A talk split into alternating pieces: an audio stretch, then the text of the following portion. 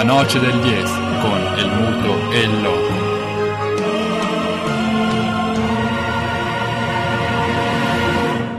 Punizione per gli azzurri. Abbiamo ancora due minuti e c'è un cartellino giallo anche per il Belgio. Jan Vertongen, cartellino giallo su un eh, intervento un po' al limite nella nostra metà campo. Parolo sportivamente per, fare, per permettere all'arbitro di ammonire Vertongen e mette palla in out. in out. Eh, sono proprio cucinati i nostri due eh, cursori di Un bel- centrocampo. bellissimo cambio di campo per Giaccherini che non, eh, non riesce nel- nello stop, però veramente Quei una grande intuizione. centimetri in più a Giaccherini, quanto servirebbero? Oggi sì, particolarmente. E Migliore in campo comunque Zaccherini a mio parere. anche Facciamo come la Rai, parte il Toto migliore in campo. Toto poi migliore in campo, votare. esatto. E no, non facciamo votare, semplicemente mm, proviamo a capirlo con i nostri ospiti, Mattia e mm, Alessio, migliore in campo. Per me Tiago Motta, senza dubbio. Ce lo aspettavamo. Attenzione, palla nostra. Siamo, Bello. abbiamo una, siamo in tre. Attenzione, Candreva, Candreva, può, il- può mettere il kill. Bravissimo. E un golazzo di Pellè. Bravis, questo gol è di Candreva perché Il si è visto, di Pellè, si è visto chiuso e, Hanno e forzato. ha messo una bella palla in mezzo. Mi è restata sotto eh, parecchio comunque prima. 93 Non ha fatto lo stop di Giaccherigno, eh, comunque. Pellè, stupenda la girata su una grandissima azione di Candreva. E andiamo a vincere alla grande questa partita. Ricordiamo che come, come alternativa in fascia c'è la giovane promessa dell'ignoranza italiana Bernardeschi che al momento abbiamo visto impegnato in una scatenata esultanza, stava picchiando Il naso di Conte. Comunque, eh, l'altruismo non di erro- Candreva per necessità. Sì. Più braccino Cioè, o più altruismo? No, sicuramente si è visto chiuso eh, per uno stop errato, giocata. però ha messo una bella palla in mezzo, non, eh, non ha peccato di egoismo, anzi. E sottolineerei il eh, bellissimo contropiede di Immobile, orchestrato molto bene, perché è andato ad attaccare il lato debole scoperto della, della difesa della difesa E. Pellè, come la sera prima al tavolino della discoteca, ha visto la chioma bionda, questa volta di Fellaini ha deciso di punirla. E non ha dato scampo. E è finita la partita e stra sorpresi, veramente un risultato clamoroso. L'Italia con autorevolezza chiude i conti 2-0 il risultato finale ad anni di un Belgio che è lontano ricordo di quello visto al mondiale di due anni fa. Bell'abbraccio di gruppo a sottolineare il clima sereno che regna tra, tra i giocatori azzurri, che forse è la cosa più importante in una competizione di questo tipo così corta. L'affiatamento fa veramente la, la sua parte. E sì, un Belgio che vedremo nelle prossime uscite se, po- se riuscirà ad apportare dei correttivi al suo approccio alla partita, che è stato decisamente da rivedere. Io mi sentirei proprio di dire crisi Belgio questa sera, eh. Facciamoli sprofondare. Assolutamente, parliamo di crisi Belgio e lo facciamo con eh, tranquillità, crisi dal punto di vista tattico, Wilmots ha sbagliato praticamente tutto, crisi dal punto di vista delle individualità che dovevano essere importanti invece, Organizzativo. eh, dal punto di vista Oh, organizzativo. Vogliamo dire che Vilmos sbaglia tutto da quando è seduto su quella panchina lì? Vogliamo dirlo? Aggiungiamo anche Lo diciamo. questo, diciamo che comunque le individualità eh, importanti oggi non, sono per- non, sono- non hanno per nulla inciso sul match. Corsa sotto la curva dei nostri nazionali che si esaltano tantissimo, lacrime agli occhi per i tifosi del Belgio. Eh, Kevin De Bruyne esce mestamente dal campo e Gigi Buffon con una carogna pazzesca esulta verso, verso i nostri tifosi. Partiamo pe- bene, il nostro europeo parte col piede giusto. Un peccato che Eder non abbia potuto partecipare ai festeggiamenti perché è bloccato dai campi. Siamo ufficialmente i favoriti di questo europeo. Eh, non vincevamo la prima partita del 2000 quando abbiamo vinto 2-1 con la Turchia con rete in rovesciata di Antonio Conte. Eh, perché è l'unico che rovescia in nazionale, credo, dai tempi di, Di Checco Moriero. di, di Moriero. E Antonio Conte, è vero, era stato Baccio con decisivo. lingua tra Gigi Buffon e Pellè. Non diciamo com'era andata la partita successiva al suo gol in rovesciata, perché il Maradona di Carpazzi Agi ha pensato eh, di, di mettere fare fine alla sua carriera. di chiudere la sua carriera con un'entrata bestiale. E c'è Antonio Conte ai microfoni. molto forte, candidata alla vittoria finale. è la dimostrazione che quando c'è compattezza, unità di intenti si possono fare delle cose importanti. Detto questo non abbiamo fatto niente, l'obiettivo per noi rimane superare il primo turno e poi arrivare dove meritiamo, dove meritano questi ragazzi. Ecco. È la squadra di guerrieri che voleva, che ha creato in queste tre settimane. Ah, una squadra, a me importa, importa che sia una squadra sotto tutti i punti di vista. Sono 23 ragazzi bravi, stanno bene tra di loro, abbiamo, si, è crea- si è creata la giusta alchimia. Detto questo non abbiamo fatto niente, ripeto, eh, rimaniamo con, con i piedi per terra, come dico sempre, testa bassa e pedalare.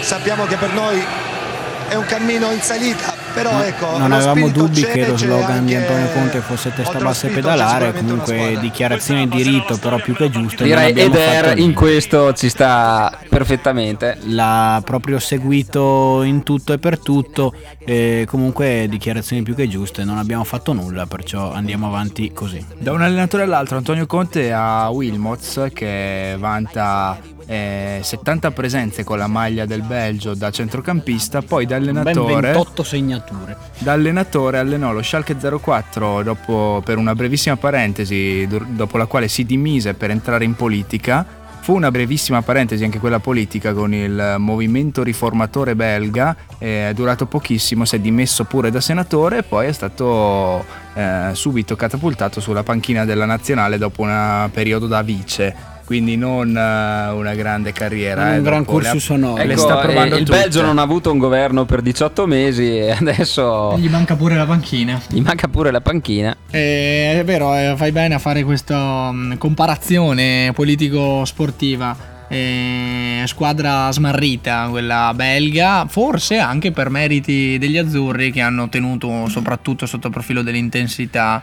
e dei ritmi vertiginosi per almeno due terzi della gara. Allora, la grande fortuna di avere i satelliti è quella di potersi collegare con tutti attraverso internet. Eh, Io fossi in voi mi collegherei con Radio Samba, anzi Sanba Radio di Trento, anche se siete lontani in giro per il mondo, la Noce del DS è un titolo ambizioso, eh, la Noce del DS, però insomma ascoltatelo perché ne vale la pena. Saluto da Francesco Repice. Che forte Repice, amico della noce del 10. Torniamo per parlare di questo esordio della nazionale italiana, vittoriosa in questo europeo contro il Belgio per 2-0. Nazionale italiana che ha molto ben impressionato, ovviamente ha seguito i dettami di Conte, eh, ha seguito il copione che ci aspettavamo, tanta grinta, tanta corsa e per fortuna è arrivata anche la concretezza perché un buon 2-0 portato a casa, mentre il Belgio ci aspettavamo una squadra in balia delle giocate dei singoli un po' disorganizzata, ma eh, non così tanto disorganizzata e soprattutto le giocate dei singoli non sono arrivate. Per quanto riguarda il Belgio, l'abbiamo detto, è crisi Belgio. Per quanto riguarda noi, volevo una rassegna da parte dei nostri ospiti. Dove possiamo arrivare se giochiamo come abbiamo giocato oggi? Ma personalmente credo che veramente quest'Italia abbia poche carenze sotto il punto di vista fisico. Sotto quello tattico ne- nemmeno, il problema potrebbero essere magari quando arrivano delle partite dove devi farla la partita. Dal punto di vista fisico siamo veramente forti, potrebbero, potrebbero nascere dei problemi negli ultimi 20 minuti, dovremmo cambiare dei giocatori di corsa e non so quanti ne abbiamo in panca. E cercare di chiudere la partita prima del settantesimo, cosa un po' ardua, con eh, squadre più organizzate, con addirittura più talento di questo Belgio. Aggiungerei che forse dovremmo stare un po' più attenti a qualche leggerezza che abbiamo commesso nel secondo tempo, qualche leggerezza di troppo, perché uscendo dalla difesa eh, non solo magari giocatori un po' meno esperti, ma anche per esempio Barzagli hanno consegnato dei palloni troppo facili nei piedi dei nostri avversari e non possiamo permettercelo. Valerio? Anch'io sono d'accordo con Alessio, secondo me mh, l'importante è anche, parlavamo fuori onda, l'importante era vincere una partita. Si sa che coi pareggi è sempre stato il problema dell'Italia, avere tanti pareggi e poche vittorie, che sono le vittorie che ti fanno passare il girone e anche magari riuscire a passare il girone come testa di serie potrebbe essere un vantaggio, magari per poter evitare le favorite, almeno al primo turno, Ecco, diciamo. Questo non so, sai, perché eh, sentivo dei discorsi. Eh, adesso magari dovremmo informarci meglio, però eh, forse non è così conveniente passare il eh, turno da, da, prima in classifica perché si finirebbe in una parte del tabellone molto più insidiosa. Ma direi che questi calcoli forse è meglio che non li facciamo e pensiamo a passare il girone perché ogni volta che ci abbandoniamo a calcoli poi inevitabilmente finiamo fuori. Per cui... Anche perché più vinci più ti aiuta a vincere. Quello sicuro. Vincere aiuta a vincere, alza l'autostima e, se vai e giù, fiducia. Se vai giù di testa, soprattutto con un gioco di conte che ti spreme dal punto di vista fisico, se perdi anche la testa diciamo che è quasi fatta, insomma, la partita non la porti a casa. Dopo ragionavamo ancora, convocazioni un po' strane per il modulo, probabilmente tante ali, El Sharawi, Bernardeschi, Florenzi, eh, che però Florenzi che sono, sono molto tanti jolly, fra virgolette, come Mezzale ha portato solo Sturaro in alternativa ai due titolari non so, sinceramente dovrà inventarsi qualcosa secondo me perché sennò mancano giocatori, rischiamo di arrivare alla fine dell'europeo con, eh, con la gente tipo Giaccherini adesso è il volto della stanchezza, io non so, spero che arrivino tutti a recuperare bene, siamo alla fine comunque di una stagione pesante e quindi i tempi di recupero si allungano e quindi dovrà tener conto anche di questo se si vuole andare avanti. Chiaro che calcoli è difficile farne. Ti Secondo me, eh, io non mi esprimo molto sul, sul, piano tecnico, secondo me c'è l'aspetto dell'emotività e noi siamo partiti insomma come nessuno e sta partita qua ci ha dato una botta di autostima. E secondo me c'è il fatto che siccome non c'è fondamentalmente nessuno di insostituibile, a parte forse i primi quattro, Buffon, Barzagli, Chiellini e Bonucci, e tutti gli altri bene o male li possiamo ruotare, non abbiamo nessuno di indispensabile, ma allo stesso tempo giocando ogni quattro giorni come durante il campionato con campionato e coppe europee possiamo pensare di eh, avere una squadra anche abbastanza intercambiabile. Non so se Conte nella prossima partita contro la Svezia utilizzerà lo, lo stesso modulo e gli stessi 11 giocatori che sono scesi in campo oggi. Dovrà essere sicuramente bravo a muovere, eh, a mio parere, eh, lo schema sulla, fa- sulla, parte destra del campo, ovvero saper utilizzare Candreva come interno e alternarlo con eh, Florenzi oppure con lo stesso De Sciglio schierato a destra nelle occasioni in cui la parte difensiva dovesse essere eh, più importante della spinta in avanti. Diciamo che eh, questa partita forse il nostro girone un po' ci aiuta perché in questa partita partivamo sfavoriti, secondo tutti quanti, abbiamo schierato una formazione grintosa di corsa e pronta a giocarsela veramente sul piano prettamente atletico da, mm, prima di tutto mentre forse affrontare una Svezia che ha l'unico pericolo in Ibra, forse un po' coadiuvato da Guidetti, parlavamo prima, però come una nazionale operaia che probabilmente si chiuderà dietro aspettandoci, potremmo schierare magari in fascia il Sharawi, magari non pagando così tanto la sua scarsa attitudine difensiva, visto che dovremo fare noi la partita. Oggi pomeriggio la Svezia contro l'Irlanda con un 9-1, eh, tutti dietro e davanti c'era Ibra, quindi contro di noi può essere solamente peggio. Italia in delirio, subito festa, così titola la Gazzetta e a solo 15 minuti circa dal fischio finale siamo già proiettati molto in avanti, si parla Caroselli, di delirio. delirio, festa, finale e poi si vedrà.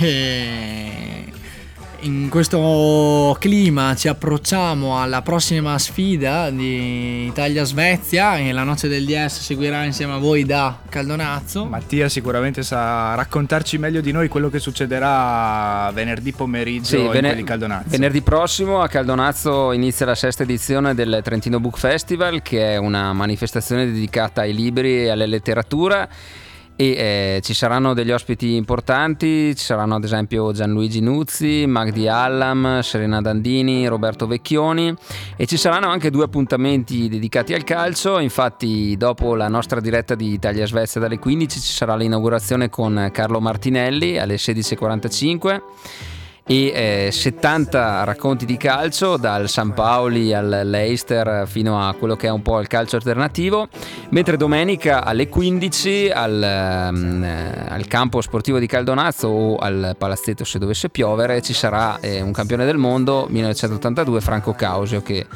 racconterà il suo libro dal titolo significativo Conta solo vincere. Quindi a discapito appunto dell'argomento letterario, se tanto sport, a Caldonazzo ci saremo anche noi. Ci saremo anche noi venerdì alle 15 eh, seguendo il fortino svedese e eh, il fortino italiano che chissà come si eh, affronteranno. Sperando che qualcuno esca da questi due fortini, altrimenti eh, ci troveremo di fronte al classico 0-0 e poi pasticceria con l'Irlanda per eh, sistemare la questione qualificazione. La noce del 10 con el muto e el loco.